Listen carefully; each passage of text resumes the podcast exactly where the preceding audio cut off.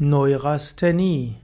Neurasthenie ist ein Begriff, der früher verwendet wurde für das, was man heute vielleicht nennen würde Stressanfälligkeit.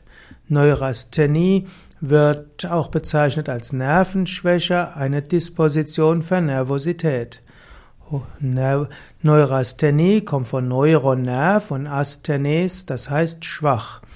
In der, im ICD-10, also einem eine Klassifikation von psychischer Störung gibt es weiterhin Neurasthenie, aber Neurasthenie wird heute selten diagnostiziert und spielt so in der Psychologie kaum noch eine Rolle. Inzwischen werden andere Krankheitsbilder bezeichnet, beschrieben. Dazu gehört zum Beispiel Depression oder Burnout oder auch Reizbarkeit und vieles andere. Neurasthenie war um 1900 herum eine der Modekrankheiten und Neurasthenie wurde oft behandelt durch äh, Kurverfahren. Menschen, wenn sie sich irgendwo gestresst gefühlt haben, damals gab es noch nicht den Ausdruck Stress, aber wenn sie das haben, was man heute als Stresssymptome bezeichnet, dann gingen sie in die Kur, vielleicht drei oder fünf Wochen, und das hat ihnen dann geholfen, sich wieder zu regenerieren. Die Symptome der Neurasthenie. Früher wurde Neurasthenie bezeichnet als Neigung zur Erschöpfung und Ermüdung. Neurasthenie war auch eine geringe Belastbarkeit und auch eine Überreizbarkeit durch äußere Reize. Und dann zu Neurasthenie gehörten dann eben Ermüdung, auch Ängstlichkeit, Kopfschmerzen. Bei Männern gehört auch Impotenz, bei Frauen Frigidität zu den Symptomen der Neurasthenie.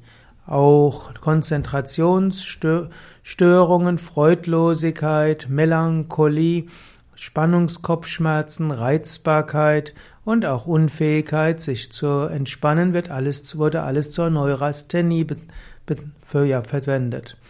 Also Neurasthenie, im Grunde genommen das, was man heute als Stressanfälligkeit bezeichnet wird. Und diese kann man eben behandeln mittels äh, verschiedener Methoden. Insbesondere kann Neurasthenie behandelt werden mittels Lebensstilveränderung, so wie man es heute bei Stress auch sagt. Also richtige Körperübungen, zum Beispiel Ausdauertraining, Krafttraining oder auch Spazierengehen an der frischen Luft ist ein wichtiger Bestandteil. Zweitens Atemübungen. Drittens Tiefenentspannungstechniken. Viertens gesunde Ernährung. Fünftens positives Denken oder auch eine hilfreiche Umgebung. Man könnte sagen, das ganze Bäderwesen im 19. und in der ersten Hälfte des 20. Jahrhunderts war unter anderem ausgerichtet auf die Behandlung von diesen psychischen Stresserkrankungen. Natürlich wurde auch Rheuma behandelt, Rückenbeschwerden behandelt, Asthma behandelt und vieles andere. Aber Neurasthenie war eines davon. Heute würde man sagen, dass Yoga ideal ist zur Behandlung von all dem, was früher als Neurasthenie bezeichnet wurde. Mit täglichen Yoga-Übungen kann man vieles machen. Indem man Asanas übt, werden Muskelverspannungen gelöst und es entsteht ein subjektives Energiegefühl.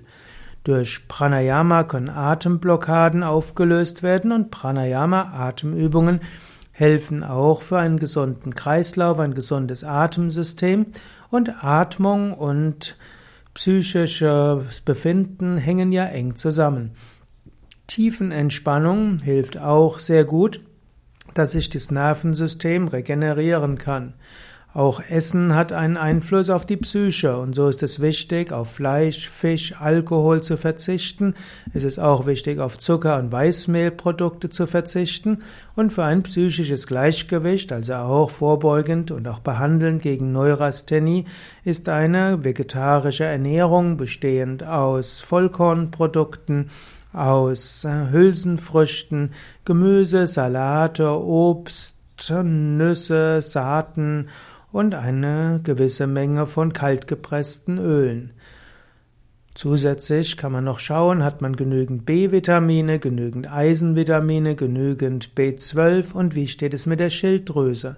Manchmal muss man nämlich auch aufpassen, dass psychische Probleme auch nicht irgendwelche körperlichen Gründe hat und deshalb sollte man die, bei psychischen Problemen auch durchaus den Körper mit anschauen. Das gilt insbesondere bei Menschen, die ansonsten insgesamt einen relativ gesunden Lebensstil haben.